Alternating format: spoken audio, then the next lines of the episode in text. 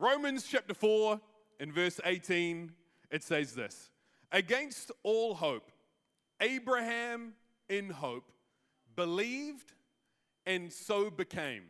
He believed and so became the father of many nations.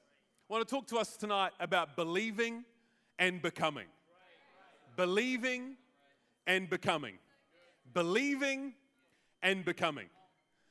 In 2011, I had one of the most impacting dreams that I've ever had in my life.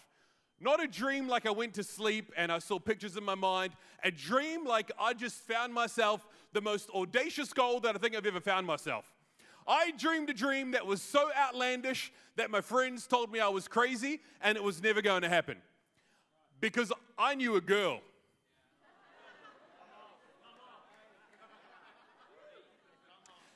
and she was way out of my league. Like way out of like we're, we're not even we're not in the same league. We're playing different sports. It's like it's like it's she was the All Blacks and I was over here reading like like year 1 primary school entry level reading three letter words like I knew she was out of my league. She knew she was out of my league. My friends knew she was out of my league. Her friends knew she was out of my league and they were telling her. But I dreamed a dream. Because the Bible says that Elijah was a man just like us, but he prayed. And the prayer of a, of a righteous person is powerful and effective. And I thought, well, God, if you can do anything, would you please do this in my life? And I dreamed a dream. And then I took some action. And I said, Emma, what are you doing? the day after Arise conference. Not, not during Arise conference. No, no, no.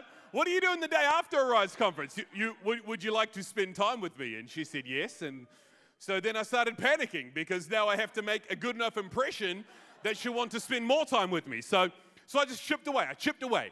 And, and we, were, we started what, what we say as Christians, we have sometimes different terminology than the rest of the world. Christianese, we call it. Um, righteousness, sanctification, propitiation. These are words that you might not find in the secular world, but they're word, words that we use as Christians. Other ones that we use special friends.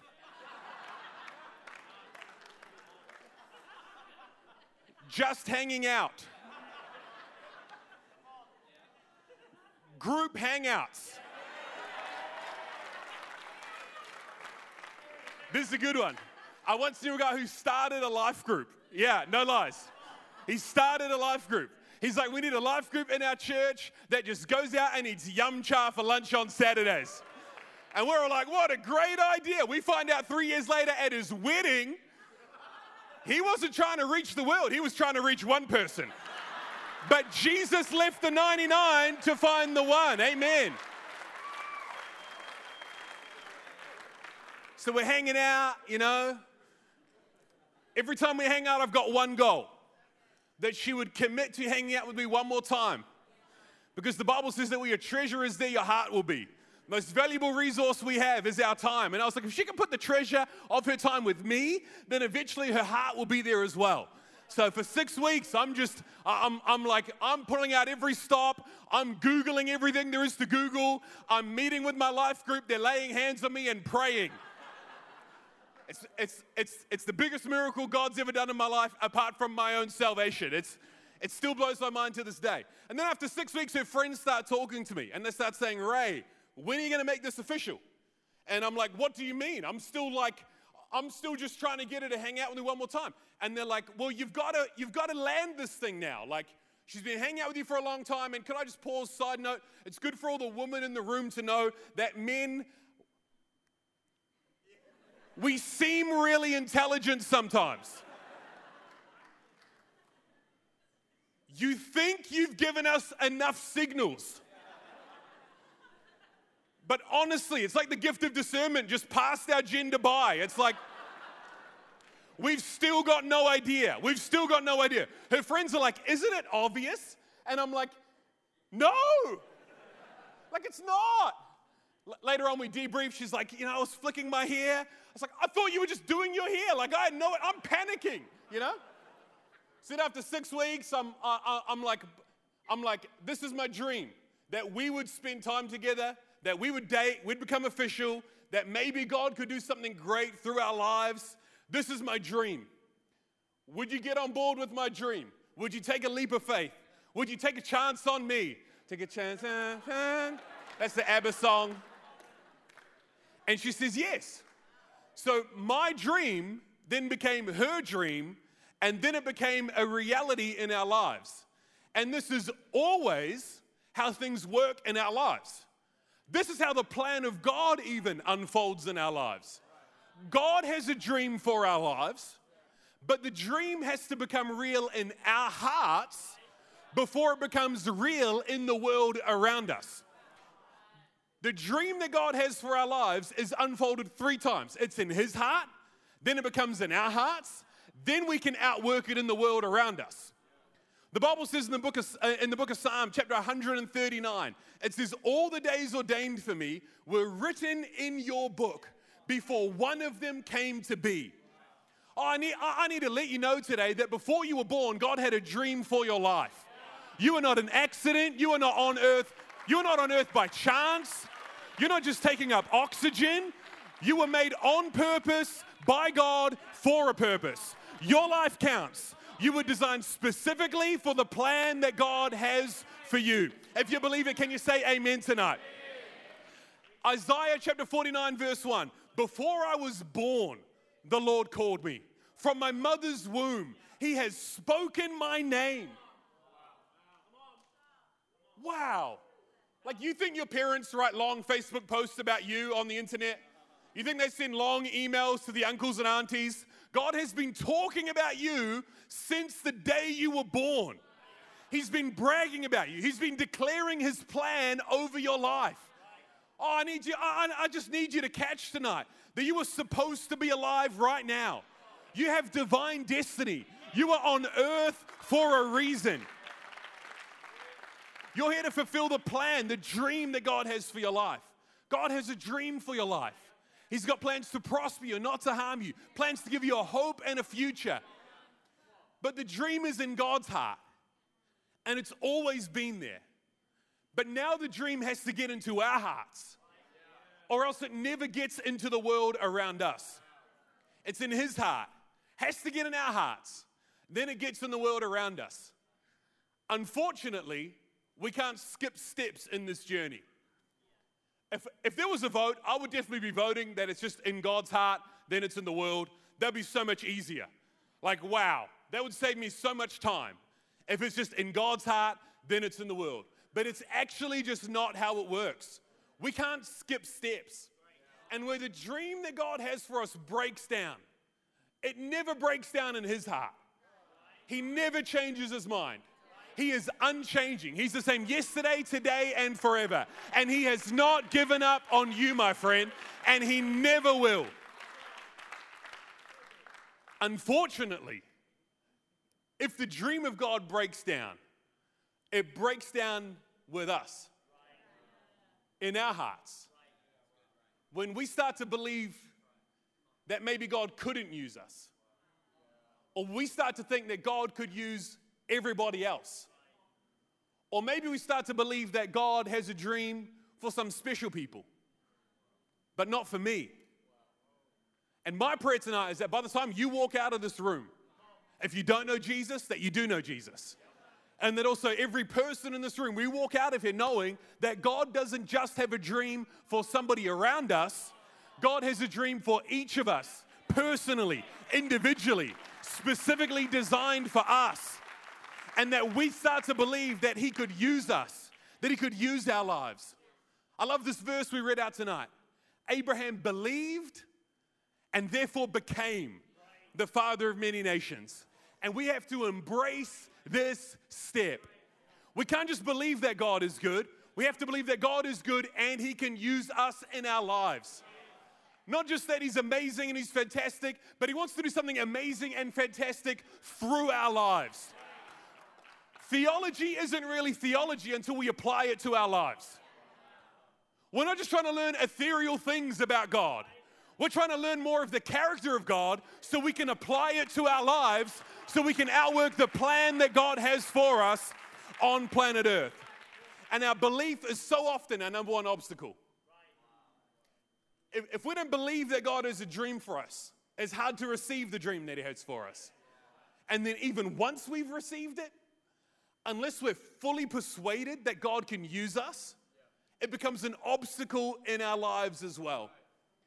A.W. Tozer, he says that what comes to mind when we think about God is the single most important thing about us.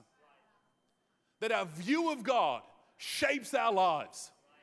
If we believe in a God who is big, who is powerful, then we're going to live a big life and expect God to do powerful things.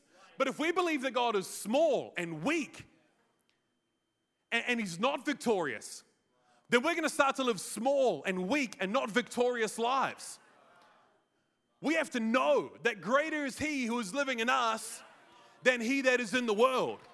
We have to start to apply the truth of God to our lives.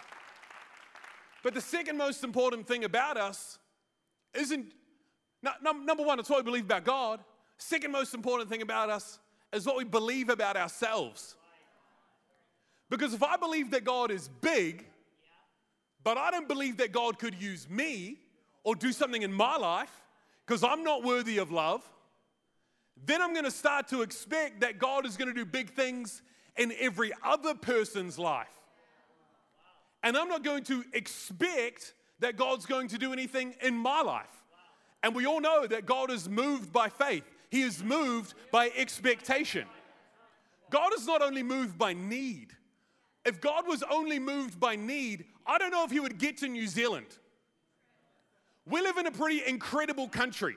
Like, if God was only turning up where there was need, I don't think we're top of the list. But God doesn't just respond to need, He responds to faith. So we have to believe that God is big and He can do something big through our lives as well. This is how, as Christians, we get negative and cynical sometimes. Because we start to believe that, yeah, God is big, or we believe that He's not, and that other people are just hyping stuff up, just coming up with random things. And we're like, well, God can't do that because that's not my experience. I, I just, can we, can we just pause, take a side note, sidebar? Can I approach the bench? There's no such thing as hype in the kingdom of God. There just flat out isn't. This is not a hyped up church service. Hype, if you look it up in the, in, in the dictionary, in, in your Webster's or in your Oxford, hype literally means to be excited about something without a genuine reason. Wow. Wow.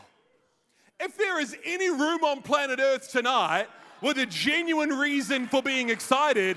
It is the room that we are sitting in tonight because we're not singing empty songs. We're not just having some party on Courtney Place. We are worshiping the King of all kings, the Lord who's above all lords, the only name under heaven by which people can be saved. We have a reason to sing. Oh, I'm excited. Come on, can we give our God some praise tonight?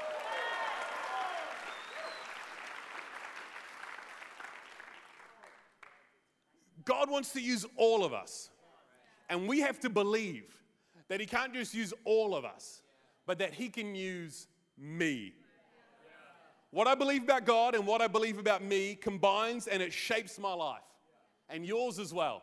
The decisions that we make, the dreams we do or don't receive, and then the dreams that we do or don't live out, these are shaped by what we believe about God and what we believe about us. I love God because He's got a sense of humor. He didn't have to use us. He's not just looking for perfect people. We've all got our quirks, we've all got our funny things. But the Bible says that God chooses the foolish things of the world to shame the wise. Oh, God spoke to a prophet through a donkey. You thought that was a good idea when you saw it in Shrek? No, no, that's from the Bible. That's plagiarism, okay? The Holy Spirit needs to have words with somebody. This is nothing new under the sun. You seen a house fly, maybe even a superfly. Thank you, Nate. I forgot the next line. But I bet you ain't never seen a donkey fly. He can fly? He can fly? He can talk? Yeah, he can talk. It was from the Bible. Have you ever noticed that most of the time we don't see our own potential, but everyone around us sees our potential? I think it's so, like, we know ourselves better than anybody knows us. So we know all the reasons why God shouldn't use us, why He shouldn't have a dream for us. But I love God because He's full of grace, He's full of mercy, He's full of kindness, and He has a dream for our lives as well. It's, it's so easy to see what God has in someone else's life. But I need you to know that God's put something special in your life as well. In Ephesians 4, verse 7, in the New Living Translation, it says, He has given each of us, that includes you, a special gift through the generosity of Christ. Jesus Christ is so generous that He put a special gift on the inside of you. We call them spiritual gifts. Literally, God has gifted you in a unique way. And it's like when you do that thing, you're activating your spiritual gift and God just moves on your behalf. And when someone else tries to do it, they can't. But when you do it, it's easy and it's anointed and it's powerful and you're good at it and it's like it's effortless. It's like it's like it's not even you who's really doing the work, but it's like Christ is working through you because he's put a spiritual gift on the inside of you. I reckon one of the most encouraging things you could ever do in your life is to attend Pathway. If you give us three hours of your life on a Sunday at 11 a.m., we can literally help you discover the spiritual gifts that God has placed on the inside of you. It's my favorite moment in all of Pathway because everybody is like, wow, I've got the best spiritual gifts. Wow. And everyone sort of feels like, oh, I don't really want to read them out because I'll make everyone else feel bad because mine are the best. Because we all like our own ones the best because God gave them to us on purpose. When God puts a dream in your life, you don't have to try to be somebody else. He's already gifted you to do the things that He's called you to do. We just need to believe that He's got a dream for us and believe that He could use us. Oh, come on, if you believe it, can you praise God tonight? Can we give God some praise for the people around us who don't believe it yet? How do you see yourself? Do you see yourself in light of your past?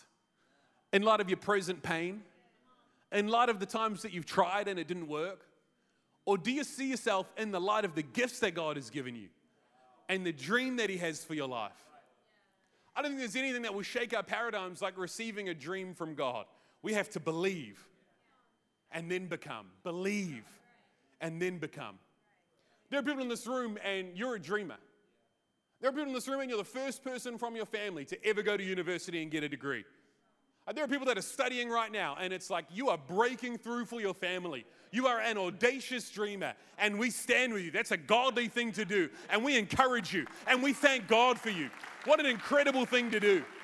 There are people in this room, and you're the first person in your family line to balance a budget, to have a stable marriage, to raise great kids who love Jesus. And we stand with you. You are a dreamer, and we believe God with you. There are people in this room, and you work in negative places and, and you're there every day, every week, trying to encourage somebody, trying to make light conversation in the lunchroom, because you got a dream to turn an atmosphere around. And we stand with you, we dream with you. God is for you. It's a noble thing that you are doing. Dreams don't have to be huge, they can, be, they can seem tiny as well. But if God's placed it in your heart, it's so important that then we begin to believe that God could actually use us as well. Oh man, most of my journey has been trying to believe the dreams that God's put in my heart. Like the majority of what God has spoken to me about since I've become a Christian, like helping me with my character, a few directional things, and then also, man, the majority is like I, I can use you. I, I did call you. You are more than you think you are. Your worth is more than you know. Like I open my Bible and it's just like God, like this is most of what God has taught me in my Christian journey. And I'm sure there's like one, maybe two, maybe even three people. And for you, it's the opposite. And you're like, you, you have to like keep a lid on your pride. But I reckon for the rest of us, like we're here in New Zealand, we, we got tall poppy syndrome. It's like you, you put your head up, people are like, oh, don't believe for that, don't believe for that. And honestly, this, this is most of what God has spoken to me about. Why is it so easy to believe the negative? I, I don't know if you know, but this is actually part of our design as people. It's really interesting. Do you know that as a human being, your brain is seven times more likely to remember a, a negative experience vividly than a positive experience? So you need seven times the positive experiences to balance out a negative experience. Why on earth did God create us like that? Well, because most of our human history, since God created us, hasn't been in the 21st century. I, I, drove here tonight. I used the motorway. I stayed in my lanes. I indicated. I had airbags, though. I was pretty safe. There would have been a time in human history where to get to the temple or to get to church, you would have fought some wolves. There would have been bears on the way. You got to avoid the lion's den. Don't be like Daniel. I know God can do it, but let's not test the Lord, you know? Let's just avoid that. Like, and so God created our brains so that we'd be good at survival.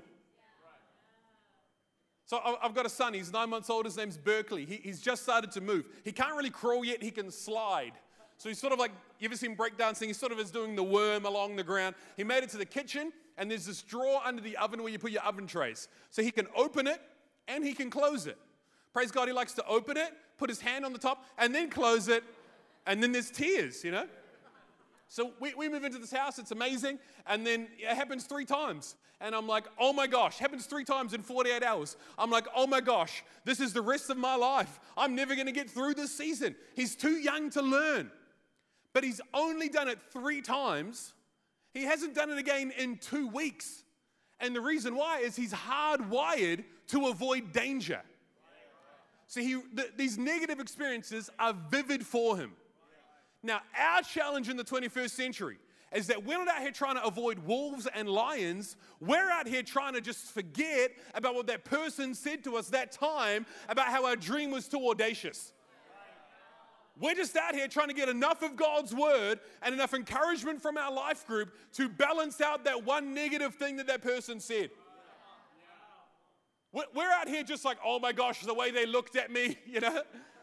We're formulating things. We're like Michael Jordan in his documentary. Oh, they said this thing to me. Did they say it? I don't even know, but it was personal. Yeah. That's what we're like, which is why we need the Word of God. It's why we need moments in His presence. That's why we always have to be found in the house of God, because otherwise we become overwhelmed with negativity. We have to get to that place where the internal belief that we have outweighs the external negative voices. I need to know you can get to that place. You can. It's incredible, but you can. We, have been talking in this series a little bit about Joseph. And in fact, the name of the series comes from the fact that when the brothers saw Joseph, they said about him, Here comes the dreamer. You know how they noticed him a long way off? He had a really distinguishing coat that he used to wear. His father gave him a coat. You've heard of the Technicolor Dream Coat. They made a musical about it. I'm sure it's fantastic. Personally, haven't seen it. Can't comment on if you should. Ask your life group leader. I don't know. But they gave him this coat, and the coat symbolized the fact that he was special, that there was a plan for his life, that his father had a dream for him. So his brothers didn't like the coat. And they thought if we can take the coat, we can disqualify the dream. So they take the coat from Joseph, they sell him into slavery, they bring the coat back to dad and say, We, we think a wild animal ate him a, a wolf, a lion, a bear. And so then Joseph becomes a slave, and he's, he, he's a slave. He's got his slave friends around him, and he, he knows that God has a dream for his life. He knows he's called for leadership, he knows he's called to help people. So he's like, Here I am, I'm a slave. But right where I am, I'm just going to try to help people. I'm just going to try to lead people. I'm just going to try and do the things that God has gifted me to do. Then he begins to rise in the hierarchy of slaves. I don't know how it worked back then in Egypt, but he rises to the top. And somewhere along the journey, they give him a new coat. And we know that because then he ends up in Potiphar's house with Potiphar's wife. And Potiphar's wife says, Hey, Joseph, you look fantastic. Let's go into the inner room together. And Joseph says, No, I can't. And she grabs his coat. And he shrugs off the coat and he runs down the street without it. They catch him and they put him in jail. He's falsely accused and he's in jail. And he begins to rise in the jail. He's like, I might be in a prison, but I'm just going to do what God has gifted me to do. It might not look like my dream, but if I can use the gifts that God has given me, then surely God can do something through my life. So he just begins to help people right where he is, begins to lead people right where he is. And then eventually they find him in the prison and they pull him out and they say, Hey, get yourself washed up. And here's a new coat. Because you're going to stand before Pharaoh. And it's in that moment that he steps into the largest stage for his dream. Now he's in front of Pharaoh. If I'm Joseph, this is how I imagine it. If I'm Joseph, I'm grateful for the fact that my coat was stolen. That the external evidence of my dream was stolen.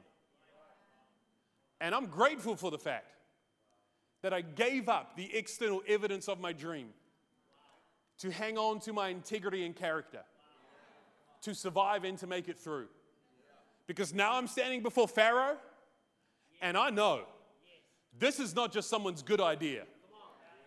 This is not a coincidence. This is not just something that someone has done externally to me.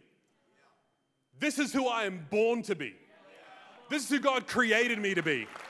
And now that I'm here, I'm just to help some people. I'm to show some leadership. I'm to believe to make a difference in my world. Oh, let me just let me just talk to someone who's had their dreams stolen. Let me talk to someone for a second who, who felt like they had a dream and they had to give it up just for survival. I just need you to know God has not forgotten you. God has not lost sight of you. God hasn't forgotten about your journey. God is on your side. He sees you. And the Bible says that the gift and the call of God, they are irrevocable. You can't get rid of them. They are not external, they are internal. They were put in you before you were born. Oh, come on, can we thank God that there's nothing external that defines us, but it's who He's made us to be on the inside. The band can come and join me tonight. The band can come and join me. You can grab a seat. I had this moment in my life. I was at Arise conference. It's a few years ago now, and Pastor Mark Varughese was preaching. It, it, wasn't like the Friday night, ah, it was like the Saturday morning, 11.20. It might even been 11.25. It was like, it, it, was like, this is fantastic, God is moving, but it's not like the, the big hurrah moment that you're expecting, you know? Pastor Mark starts preaching about integrity, about not having separation in our hearts, about just being one person, not two people on the inside, not being divided, having integrity, just being one person. And I'm like, what a fantastic message for all these people that I'm leading. It's so good that they're going to hear that. there have been about three times in my life that I've sat in church and I've thought, yeah, this is so good for all these people that need to hear it, you know. And, and it, literally, I'm, I'm not even teasing. Each of those three times have been some of the most life defining moments of my life. Because on a surface level, I'm like, oh, fantastic. What, what a great sermon. I don't need to hear this one, you know. But what God wanted to do in my life that night, that, that day, that morning, 1123, was not surface level. It's way, it's way down deep. So he's preaching and he's like, if you need to respond to God, because you need to become whole on the inside, one person, integrity. I need you to come down to the front of the altar. People start responding to God. Fantastic. Praise the Lord. You know, I'm so Christian now. Fantastic. You know, and I just feel like God says to me, "You need to respond." And I'm like, "Okay, okay." you know, I won't say no. You know. I feel like God just says, You've got separation in your heart. And I was like, Wow. I felt like God just said to me, I've spoken to you about things. I've revealed to you dreams. I've put things in your heart. But you don't believe that I can do everything through you that I've said to you that I'm going to. It's like that day I gave my life to Jesus again, you know? That's what it's like being a Christian. We, we give our lives to Jesus, and then life happens. He reveals something, give that part of our life to Jesus. And then it's like something, and then we give that part of our lives to Jesus. We wake up every day, give our lives to Jesus. Not my will, but yours. And it was like that day, God just, He just took all my doubts. And He just, I just surrendered them to Him. And I'm just convinced from that moment to this that God can use me. The same way I've always been convinced that God could use everybody else. My prayer for you tonight so you have that same experience where you're like, wow. Not God could do it. Not He maybe potentially would. But God will do everything that He promised that He would do in my life.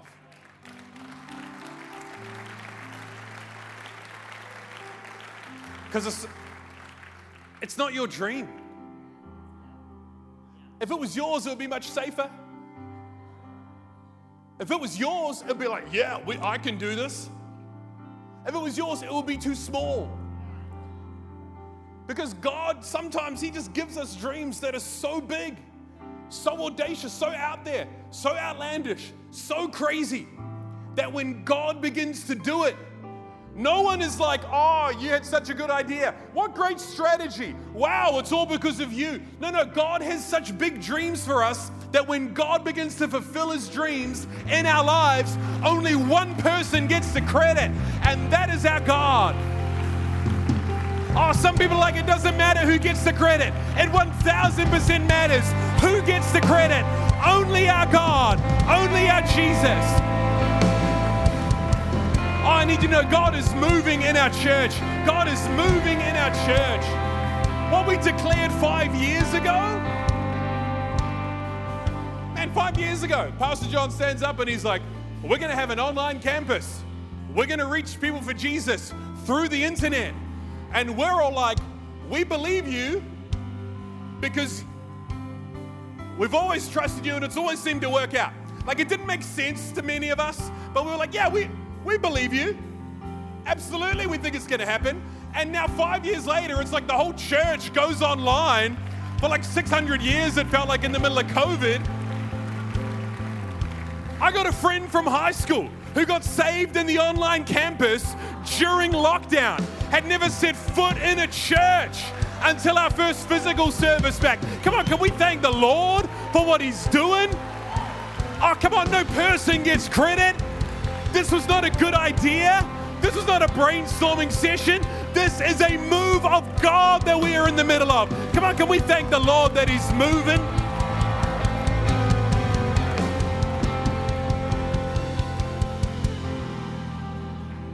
Uh, about 200 years ago, oh, this, this is my last point, and I'll finish. About 200 years ago, there's a young UK politician who becomes a Christian.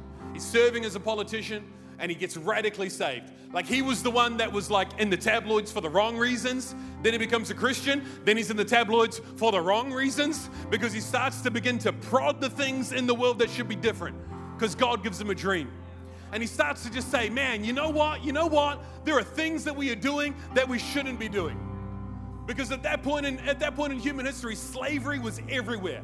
Biggest industry on the planet. And he begins to have this dream that man, if God created me, then he created that person and he created that person, and no person should be in slavery.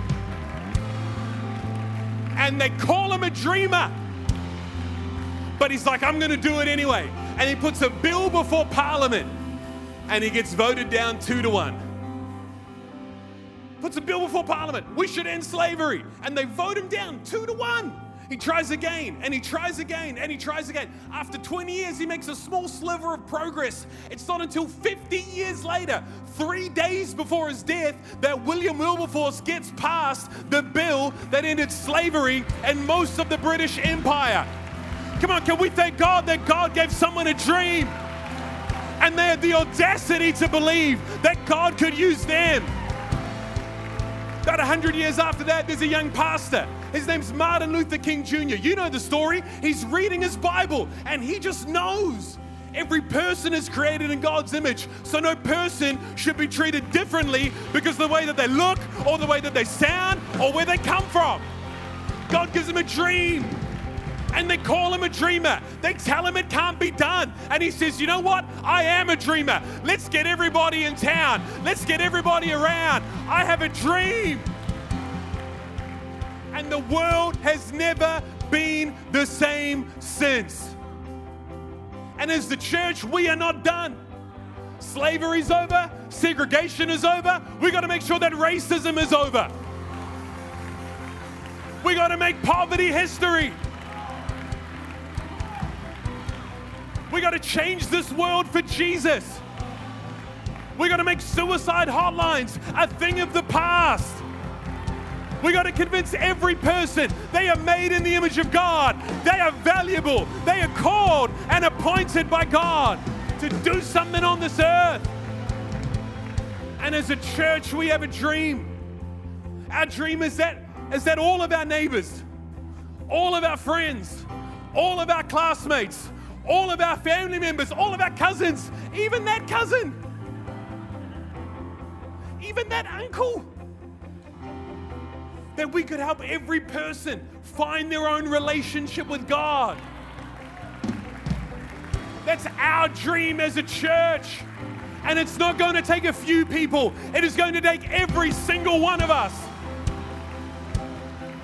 The Bible says that the body of Christ grows and builds itself up in love as each part does its work. Not as some parts do the work, not as just mature parts do the work, not just the young people do the work, but as each part does its work. Oh, you're an essential worker in the kingdom of God. God has called you for such a time as this.